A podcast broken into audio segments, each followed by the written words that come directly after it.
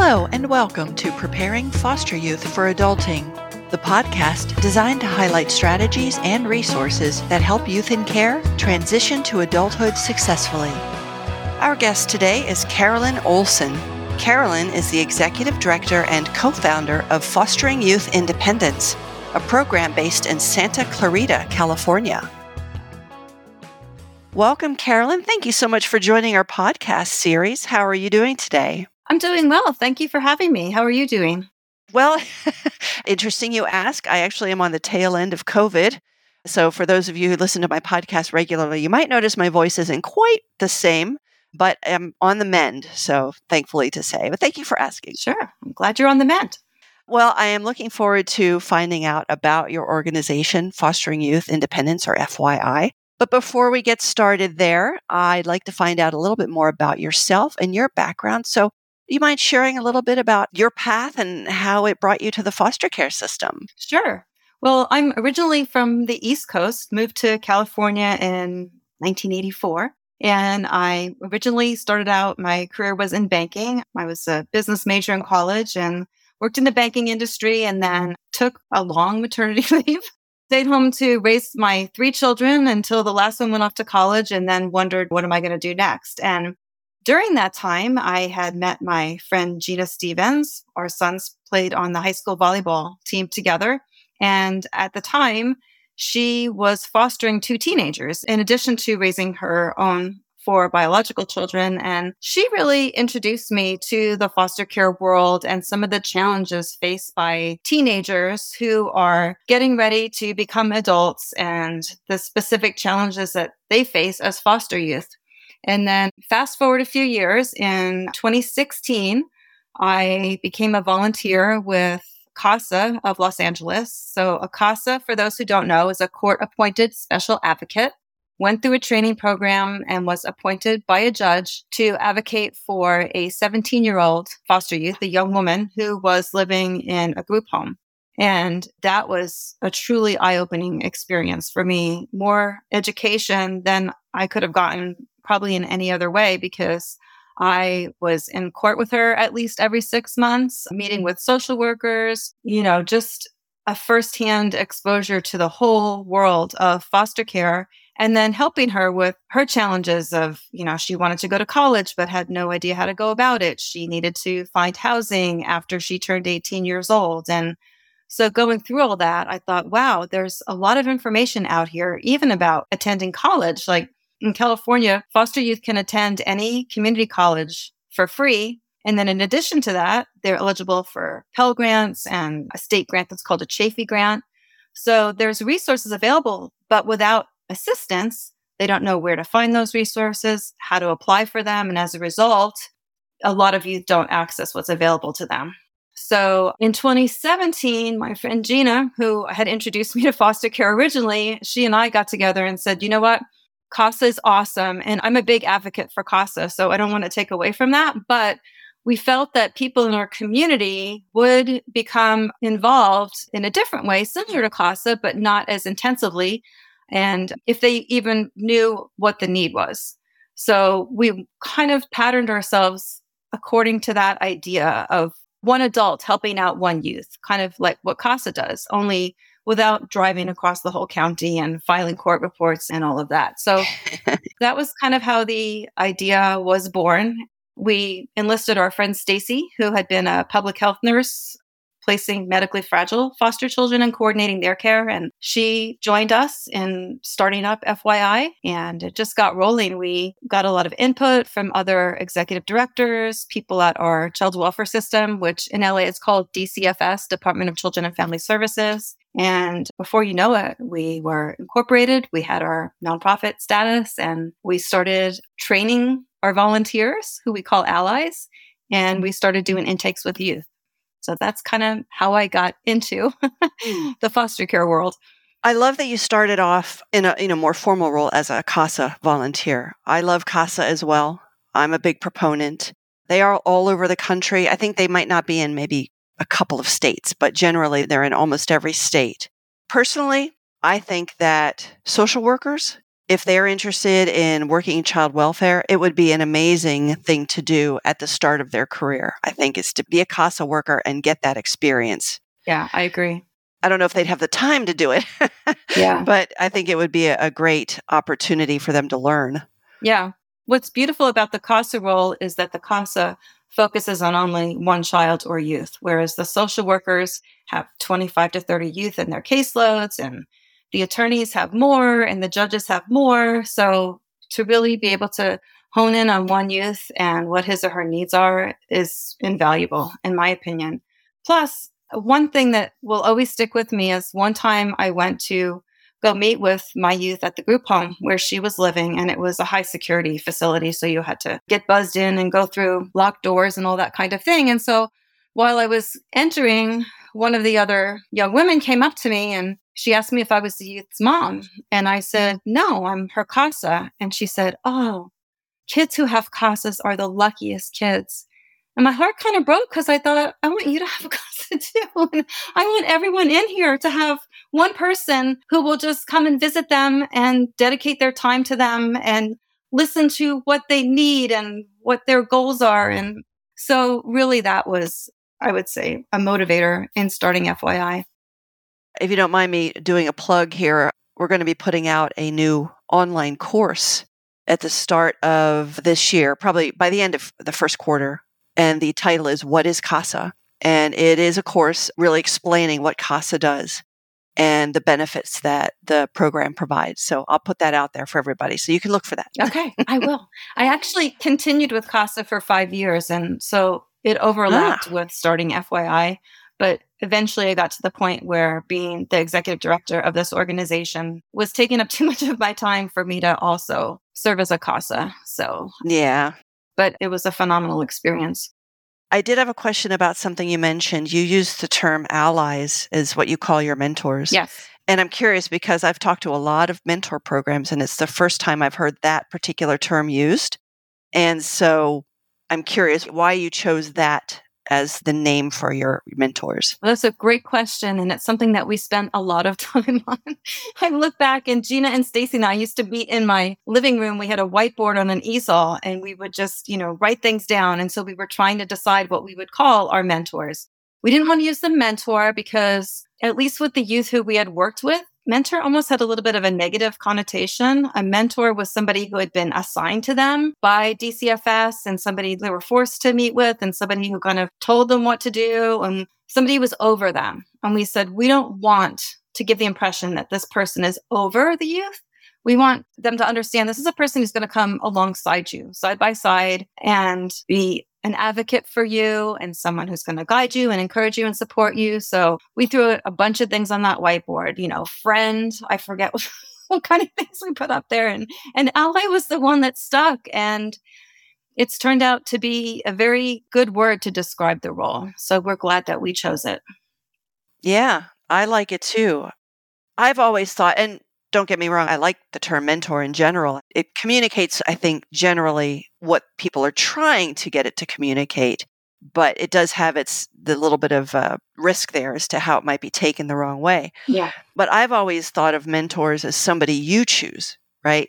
Like you're saying, somebody is my mentor because I admire them and I want to follow in their footsteps or learn from them. Right. So I've always thought of a mentor as somebody the individual chooses for themselves. I see. So that's a different perspective it as well. Yeah, it's different when you're being assigned a mentor and you don't have a choice. Yeah. Yeah, it would be interesting to do a survey and see what the, all the different terms that people use for that role. Yeah. Of a volunteer who's working alongside a youth. Yeah. Thank you very much for sharing your journey there to FYI. And when did FYI start? In 2017. 2017. Okay. So that was a quick turnaround after you were working with CASA. I know it was. Once we were determined, we're very passionate. We're very, um, I don't know, determined and driven to make a change. When you see, I don't know, for me, I felt like I kind of led a sheltered life as far as foster care is concerned. And once my eyes were opened, it's not something that I could unsee. It's like I can't walk away from this. I I got to do something. And the three of us said at the beginning, like, if we could help one person, if we could change one life, then this will have all been worth it. To date, we've served 142 youth So it's definitely been worthwhile. It was meant to be because all the pieces fell into place. You know, Gina knew an attorney through her foster youth and she agreed to file our articles of incorporation pro bono. She wrote our bylaws. She was, uh, you know, one of our original board members. I filed for our 501c3 status and it came very quickly. And we had a youth. Lucky you. Yeah. we had a youth who Gina had met over at our local community college and she wanted to be a part of this and help us. So she was kind of our test youth. We, you know, tested out our intake process on her. We got lots of feedback from her. So then we started training allies. And it was funny because we just started with our friends and neighbors. And, you know, we would tell them about the program, would you like to be an ally? Gina and Stacy wrote the training curriculum. So then my husband said to me, Well, that's great, but where are you going to get the kids from? And I felt like, you know, it was like one of those field of dreams things, right? Like if we build it, they will come. and sure enough, they started coming. We started getting referrals. Like as soon as we had the allies in place, we started getting the youth referrals. So that's great. Where do you get your referrals from? Well, we have several different sources. Dora Lozano is the foster youth liaison at our local community college, which is called College of the Canyons. And I met her probably in January of 2017. We were when this idea was just percolating, and she was so encouraging. She's like, You've got to do this, go for it. And so she referred you to us. There was a social worker, there's an independent living program through DCFS. And there was an ILP coordinator named Dee Dee. She referred you to us at the beginning. And we got a couple of youth referred from a social worker at our local high school district. But then the interesting thing was, as we started adding youth, we started getting more referrals from the youth themselves. And that's been really a wonderful thing for us because what better compliment, you know, than for your youth to bring their friends in, to bring their siblings in. We have several sibling sets in our program, which we love because these are youth who've been separated, you know, raised in different foster homes. And now they can be part of FYI together. They can come to our events together. We have a study place program every Monday and Thursday that they can come to together. So that's been really heartwarming to be part of. My sister and I were in foster care together, and thankfully we were able to stay together. Yeah. I'm very glad of that. So, what ages do you work with? When the youth enter our program, they're between the ages of 16 and 25. However, we don't kick anybody out on their 26th birthday. We encourage our youth to stay in the program until they've reached their academic goals or age 30, whatever comes first. Unlike other agencies or systems, we don't have a hard date or age by which they have to leave the program. Another thing that's a little bit different with us is that we do have minors in our program. I know other programs start admitting youth at the age of 18 for a whole host of reasons, which I understand. But we believe that the youth who come to us at age 16 or 17 have more opportunity to know what their options are after they graduate from high school and maybe would have be less likely to make some of the slip ups and have some of the setbacks that the older youth have when they come in. So we live scan all of our allies, whether they're working with minors or not. So uh, what is that phrase again? Live scan. So basically they go to get fingerprinted and it's electronic. We don't run the background checks, but Department of Justice runs the background checks against their databases. And then we know that our allies are screened when they come to us. Okay, so you have to have some cooperation from group homes and or foster parents as well then. Yes. To have the younger yes. participants either transported or you know their availability and so forth. Yes. Yes, okay. that's true. We do try to work. I mean, we have mostly 18 and over youth in our program, but the younger youth, their foster parents are very appreciative of our program and we have one foster home here in Santa Clarita where it's a large piece of property and she does it this woman does it with her sister and they tend to house a lot of youth there. And so when she has a new youth come to her home she immediately calls and when can i get an appointment to bring them over to fyi so the foster parents know that we provide a lot of support and that helps them too. Yeah sure. Now do you have a physical location where the youth can come and gather and even meet each other, spend time together? Or is it really primarily the youth being paired with a mentor and then they do their thing? Well, we do have a physical location, and that was a very exciting development because at the beginning, we worked out of our homes. And then to meet a youth for an intake, we would have to arrange something, you know, go to a Starbucks or a local coffee shop or someplace, you know, even some churches had meeting rooms that we could go to. And then we met someone at a meeting where we were attending, and she was on staff at a local church, Christ Lutheran Church, which happens to be across the street and maybe a half a mile from the community college where most of our youth attend. And we asked her, is there any way the church would allow us to use a Sunday school classroom or some space that you're not using during the week?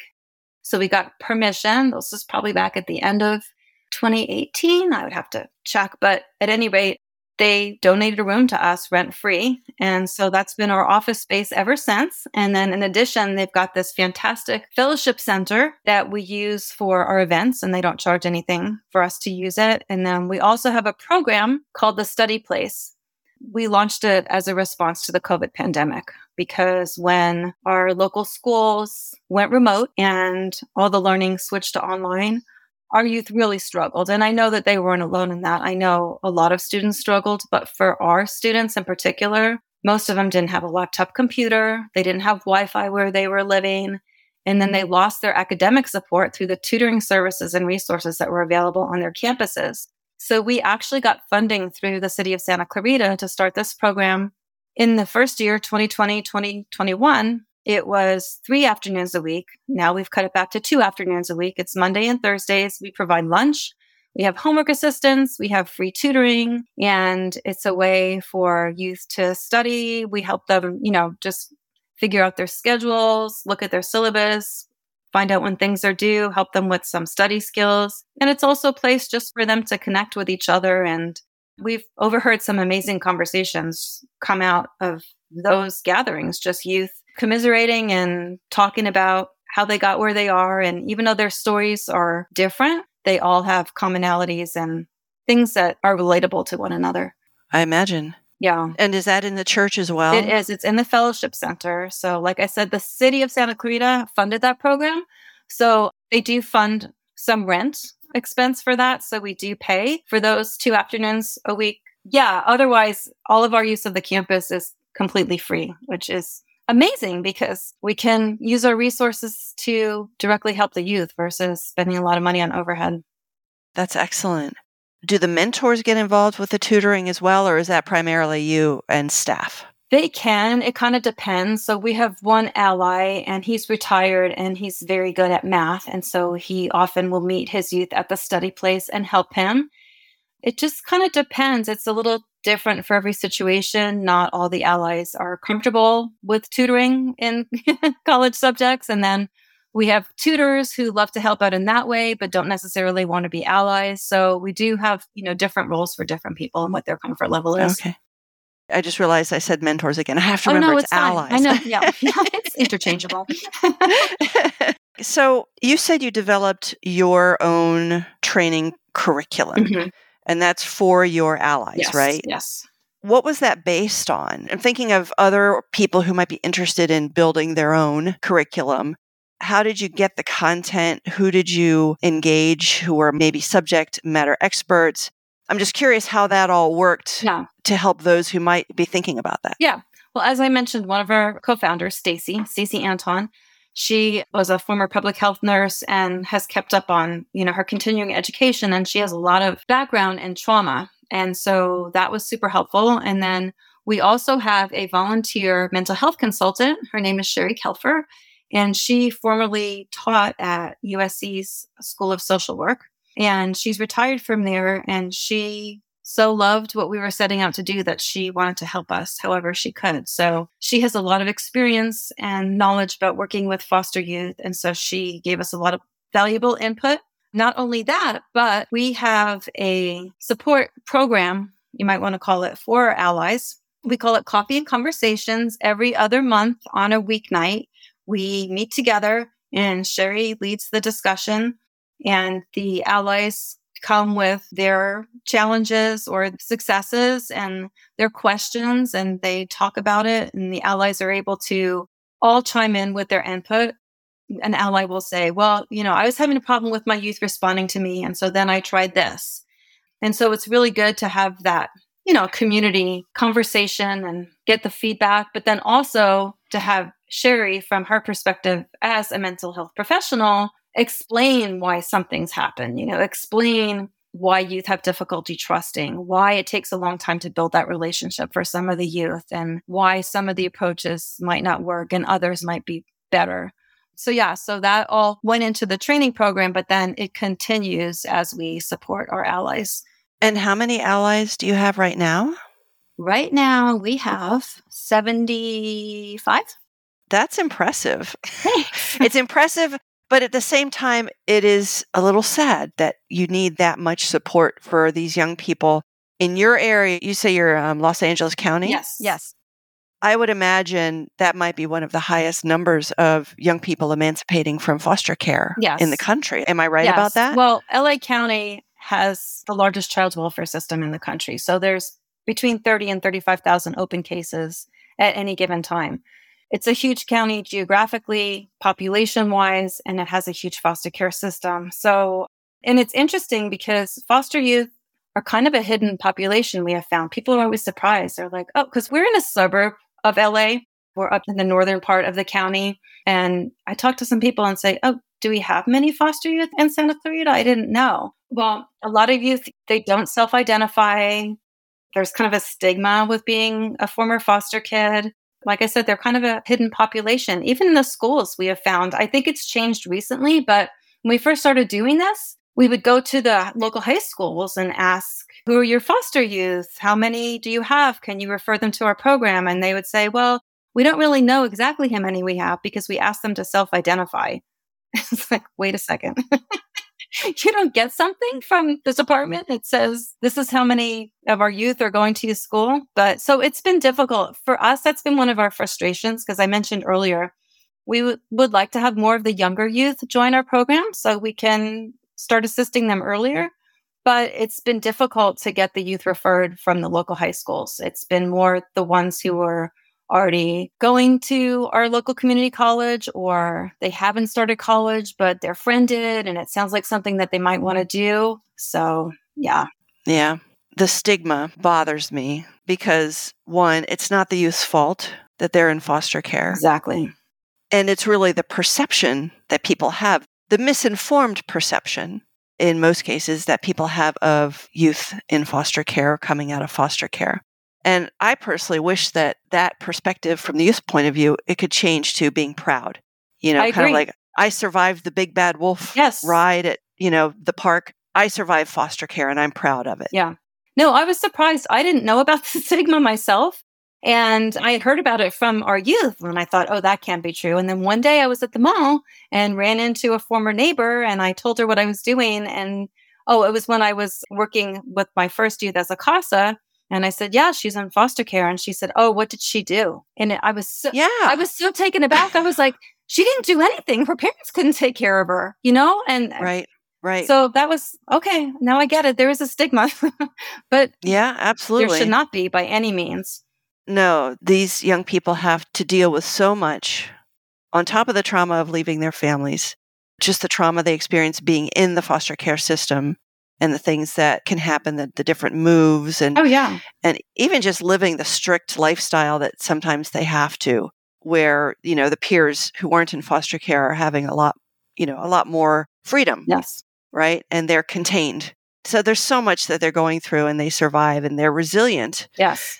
I don't know what to do to change that, but hopefully awareness, and I think awareness is growing of the challenges these young people face. Yes.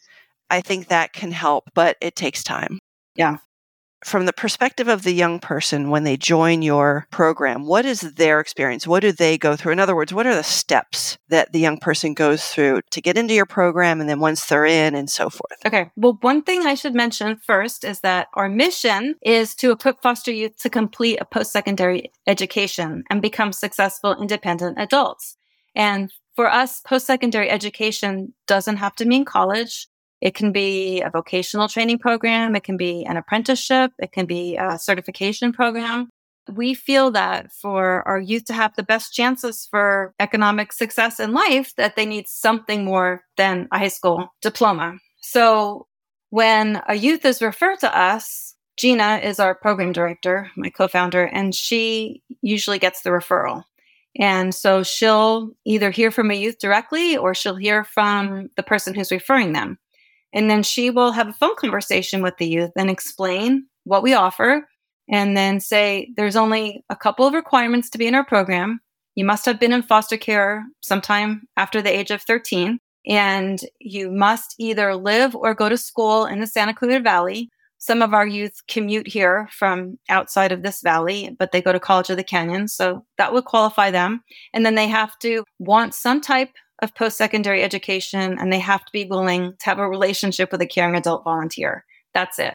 If they meet those qualifications and they're interested, then Gina schedules an intake appointment. So they come in, they fill out an application. They just tell us a lot about where they are in their journey, where they are living, where they are education wise, just things about them. What's their favorite song? What's their favorite movie? What's their favorite book? What's the best advice anybody ever gave them? I'm shocked when I read these forms because a lot of them are profound. We ask them what their biggest challenge is. We had a youth join a few months ago and he was homeless and he wrote down that his challenge was constant hopelessness. And it broke my heart. But the way that these youth are able to articulate, you know, their challenges and their goals, and even, I mean, I couldn't even tell you what the best advice was that somebody ever gave me. The fact that it comes to them and that they can, you know, put it to paper, it's really, it's very impressive to me. So anyway, they go through that process and then we, Gina and the coordinator, we used to call our coordinators case managers, but it sounded too social worky and too clinical. So we just call them coordinators now. They look at who our available allies are. And our allies have also submitted an application and told about their interests, and they've all been interviewed. Then we try to just find a good match based on interests and sometimes it's geography. Sometimes a youth will live a little further away and then we'll find an ally that doesn't live too far from them or you know similar career interests. And then we will schedule a meeting for the youth and the ally to meet and we kind of play a little game where they answer some questions and get to know one another. Then we just sort of send them on their way and the allies responsible for contacting the youth and scheduling times to get together. And we're always checking in with the youth about you know is this a good pairing for you? Do you feel comfortable with this person? And we've had a couple times where it didn't work so we always encourage the youth. We don't want anybody to feel uncomfortable. This isn't working for you. Please let us know why. And it's usually not anything that's a fault of the ally. I mean, we had a situation not long ago where a youth was being raised by his grandparents and his grandpa was very strict. And the ally he was paired with was around the same age as his grandpa. And he was like, I don't need another, another grandpa in my life. So we'll pair you with somebody younger and, you know, a little bit different. So Yeah, because it's not going to work if the comfort level isn't there. And then at that point, you know, the relationship just develops over time. And is the ally responsible for helping the youth define their goals, helping them achieve, you know, any besides the education? I'm just wondering how broad is their assistance and support of the youth and do they have milestones that they're expected to help the young person get through? Well, that's a great question. And this is something that has evolved since we started. So when we first started out, we saw the ally as being more like a CASA, and a CASA is a little bit task oriented. And so we thought the ally would help with some of the tasks, like help the youth fill out the FAFSA financial aid application, help the youth fill out their college applications, help them fill out their tax returns. And then we realized that not everybody felt comfortable doing that and that as we were able to add staff and have coordinators in the office, those were tasks that we could take on. And that really the most important thing that the ally could do was develop a relationship with the youth. So we've kind of taken all of those task oriented things off of the allies plate and we've given those to our staff. But the ally is still involved because we have goal meetings every six months. We're actually going through this right now because we do it every January and July. After the youth join our program, they sit down with the coordinator and their ally and they come up with goals and not just educational goals, but goals for housing. Are they happy in their current housing situation or is there someplace else they would like to be? Employment, you know, are they looking for a job? What about their financial goals? Do they have a savings account for emergencies? What about transportation? Do they need a driver's license? We talk about physical and dental health because not everybody knows that it's a good idea to go to the dentist every six months and go to get a physical once a year. And then we talk about emotional health and we talk about relationships and how many people do you know over the age of 25 who you can call in case of an emergency? And hopefully the ally will be that person for them at the end of the year because most of them can't say that they have anybody when they first come to us. So at any rate, come up with these goals. And then every six months, the coordinator and the ally and you sit down together and they go over the goals. We really break it down. It's not like we just put down big goals. Like, you know, my education goal is to get my bachelor's degree and my housing goal is to buy a house in the suburbs. No, we break it down to little steps so that every six months they come in and they can highlight in yellow all the goals that they've achieved and they leave feeling very confident and very accomplished because they are making progress. And it's so encouraging for them to see that. So that's kind of how the allies are involved with the goals. And, and, you know, they do help them in between the goal meetings to make progress towards those. But like I said, we've taken a lot of those tasks off of the allies' plates and we take care of those in the office. Yeah, that makes sense to me that you've divvied it up like that. Let the mentor focus on the relationship. Mm-hmm. Now, do you provide any training classes for the youth? Your background's in banking, right? Yeah. Finances budgeting. You know? Yeah. So, Seems like a natural. yeah. So it's interesting. So we've sort of built up slowly over the years. When we first started out, Youth Ally was our major focus. And then a few months after we started, we had a back to school event where backpacks and school supplies have been donated. And I think at that time we only had nine youth in our program. They came and they were all a little shy at first. And by the end of the night, it was almost magical what was happening the way that they were connecting and relating to each other and exchanging phone numbers. And the three of us looked at each other and said okay i think we need to do events. So we've done a back to school event every summer the week before school starts. We now combine it with a career fair. So we have speakers come in presenters from different fields and they talk about their careers and then they have a little table set up in the back for more information and then we have Friendsgiving. That's a youth only event. Oh, I forgot to mention the back to school event is for the youth and their allies. Friendsgiving in November is a Thanksgiving celebration and it's youth only. Holidays, we have our big event in December. Last year, our theme was the Grinch. We had a very realistic Grinch. He actually, I think, was from, I think he worked at Universal Studios. oh my goodness! pictures on our Facebook, but he was amazing. So again, that's for the allies and the youth.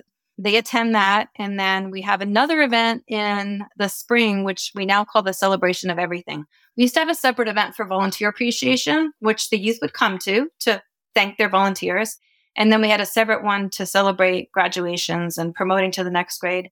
Now we combine those and we call it the celebration of everything. And we have that in June. Our events are really wonderful times. So that was kind of something that we added after the Youth Ally program. Another thing we added right at the beginning was emergency financial assistance. We have funds available because we know emergencies come up and we don't want an emergency to derail a youth's educational plans. We've seen it happen time and time again. Like a youth, their car breaks down and they can't afford the repair. So they decide they're going to drop their classes so they can pick up more hours at work. And we're like, no, no, no, we don't want you to drop your classes. So we'll pay for your car repair. So that's really important. And then with our holiday event, we have a holiday wish list program. When the youth come into the office in October to fill out their FAFSA financial aid form, they're given a wish list and they write down five things that they would like in priority order.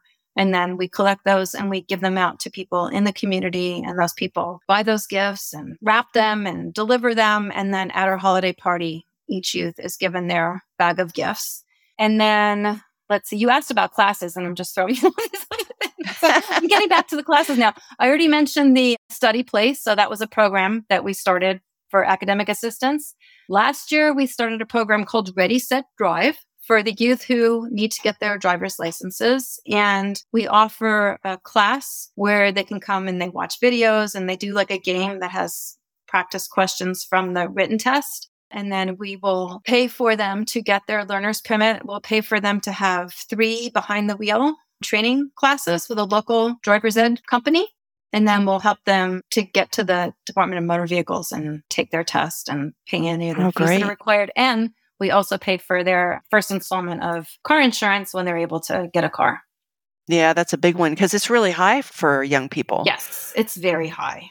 And then back to your original question, we just launched our first financial literacy class, which we call Money Matters.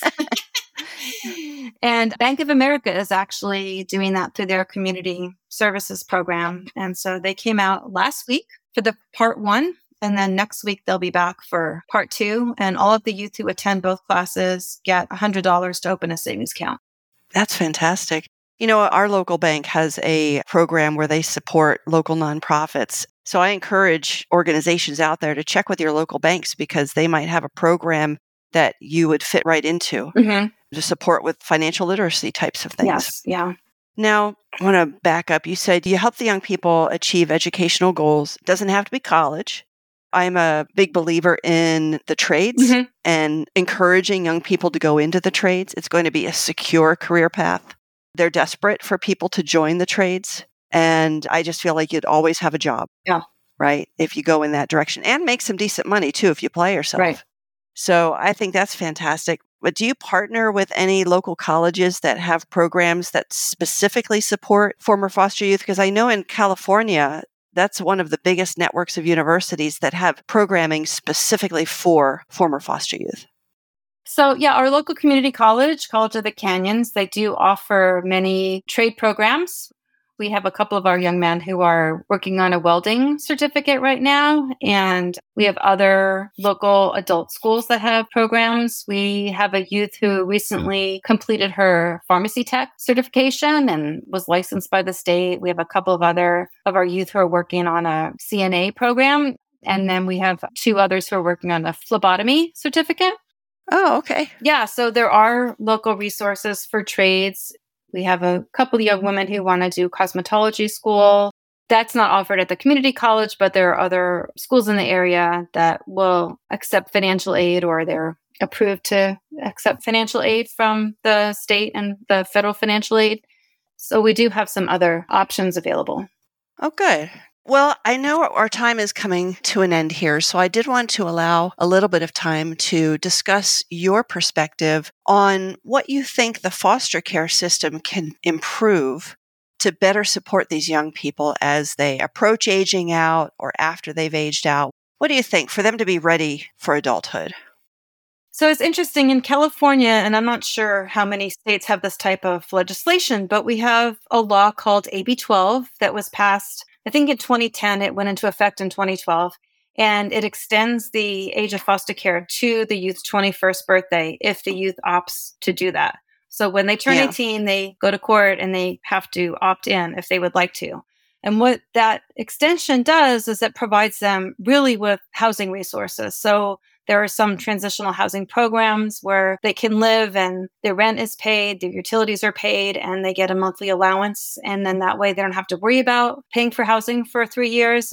Or alternatively, there's a program called SILP, Supervised Independent Living Program, where they find a place to live, a room to rent, or certainly not an apartment in Southern California because the stipend's a little over, I think it's about $1,100 a month and that gets you maybe half an apartment here if you're lucky. So, mm. but at any rate, a social worker goes out and just inspects the place and then they get the stipend every month. But unfortunately, it does not really prepare youth for what's going to happen when they turn 21. I kind of look at it as instead of falling off the cliff at 18, they're going to fall off at 21. It's frustrating to me because so much could happen during that three year period to prepare the youth for independent living you know, we see the terrible statistics about homelessness and all that goes along with that. And it's no wonder because the youth really aren't prepared for what to do when those housing payments stop. I think that's where organizations like FYI come in because we are helping these youth with life skills and with getting education while they have that housing support. But I do think that, you know, since you asked about how could the system do better, I do think they could use that time better. I mean, I've worked with a couple of youth now who've lived in a transitional housing program. So basically, an agency, not our agency, but another agency like Walden Family Services, they lease apartments through, you know, an apartment complex and then they house two youth. In our valley, they're two bedroom apartments. So it's two youth in a two bedroom, two bath apartment. In other locations, they have studio apartments. And then the agency pays the expenses. The problem is that the youth don't really know how much things cost because they don't see the bills. and so they don't realize that when I run the air conditioner 24 7, the electric bill is really high. And here's some things I could do to prevent that. I almost think I was telling a friend of mine recently, I almost wish the agency could actually count out the dollars and hand them to the youth. Say, you know, this is how much your rent costs. Put it in their hands and then have them give it back. So at least they would have the understanding of how much things cost. Because again, it's just kind of kicking the can down the road by extending the age that they leave care and it's not really preparing them. So I do think that that's an area where the system could do a better job and where other agencies could really come along and help. Obviously, I'm a believer in nonprofits. There are things that a nonprofit can do that a big bureaucracy either can't do or is it's not really conducive to doing. So Yeah. Yeah. I think right now the foster care system is so big and it's hard to turn a ship yes. when it's that big. Mhm. Really, the more agile and targeted missions of the nonprofits is the answer. Yeah. So then the question is how do we get enough nonprofit support out there to fill the gaps wherever it's needed? That's the tough part. Right. Do you incentivize that? Right. I'm a big believer in starting where you live, like what we did. And people have asked us, are you going to open more chapters of FYI? Are you going to go into different areas? And my answer is no, because the reason why we've been successful and we've been able to do what we do is because this is where we live. We know our community. We know our resources. We have connections here. We know the service organizations. We know the churches. We can connect with volunteers. We understand our community. How could we go into another community where we don't know the resources? And especially if we went into another county, because we've gotten to know the LA County foster care system, I would imagine that other counties and certainly other states have completely different systems and different protocols and things like that. One thing that we said from the beginning is that once we get ourselves established and be stable, then we want to help others. We want to put the word out and help other people to start these types of organizations in their community. Maybe they won't have exactly the same mission. Maybe they'll be focusing on housing or transportation or other things or employment, but to help people start where they live and start to help the people in their own communities. I agree. I think that is the best first approach Mm-hmm. for this and encouraging as many people as possible to do that. Or you could even consider, for example, you partnered with a church that had space. Maybe there's a church that has space that says, you know what? Maybe we could start a nonprofit. Yes. Yeah. Or somebody in our congregation can start a nonprofit and we would provide the space. Right. Right. Or it could be a ministry of the church. hmm Yeah, exactly. Yeah, there's all kinds of possibilities out there. But I think the more that we raise awareness, the more that you do what you're doing and we do what we're doing. And like you said, just get the word out and let people know what the issue is and that we can all help. Because it's very easy to say, the problem's too big, there's nothing I can do. And that's why we committed at the very beginning. Like, if we could help one person, it'll be worth it. Because, yeah, especially our system here in, in LA County, yeah, you could look at that and say, oh, it's too big, too hard, can't do it. right. But we can all make a difference. Yep, I agree. Well, I thank you so much, Carolyn, for joining me for this podcast and for sharing about yourself and your organization, Fostering Youth Independence. I have enjoyed hearing about what you do, and I definitely look forward to hearing how you grow over time, and I'll keep an eye on things. So, thank you very much for your time, and I wish you all the best. Thank you very much for talking to me today. And thank you for your support and your encouragement. It really means a lot. Well, you're very welcome. And before we go, I wanted to share one thing to those who are listening, and that is that your organization was one of the award winners in 2022. So I didn't point that out at the beginning, and that's my bad, but I just wanted to let folks know that you are an award winning organization. It's a peer judged program, and they selected your organization as being outstanding. And I just wanted to congratulate you on that. Thank you. And thank you so much for awarding us. It really, it means a lot and it really helps us as an organization to build our capacity. People ask us if we have a limit as to how many youth will accept into our program. And the answer is so far no. We just, we've never said, sorry, we're full. We can't accommodate anybody else. Somehow we just keep getting what we need to keep growing. And so you're certainly a part of allowing us to do that. So thank you. Well, you're welcome. I'm glad we could. Well, thank you again. And for those who listen to the very end here, thank you very much for listening. We put out a podcast every couple of weeks or so. And this year, we're actually going to be adding topic podcasts to our lineup. So not only will we be finding out about great organizations like Fostering Youth Independence, we'll also be bringing together two or three organizations for a conversation about topics that are pertinent to young people aging out of foster care. So look for those coming up. So thank you for listening. Until next time.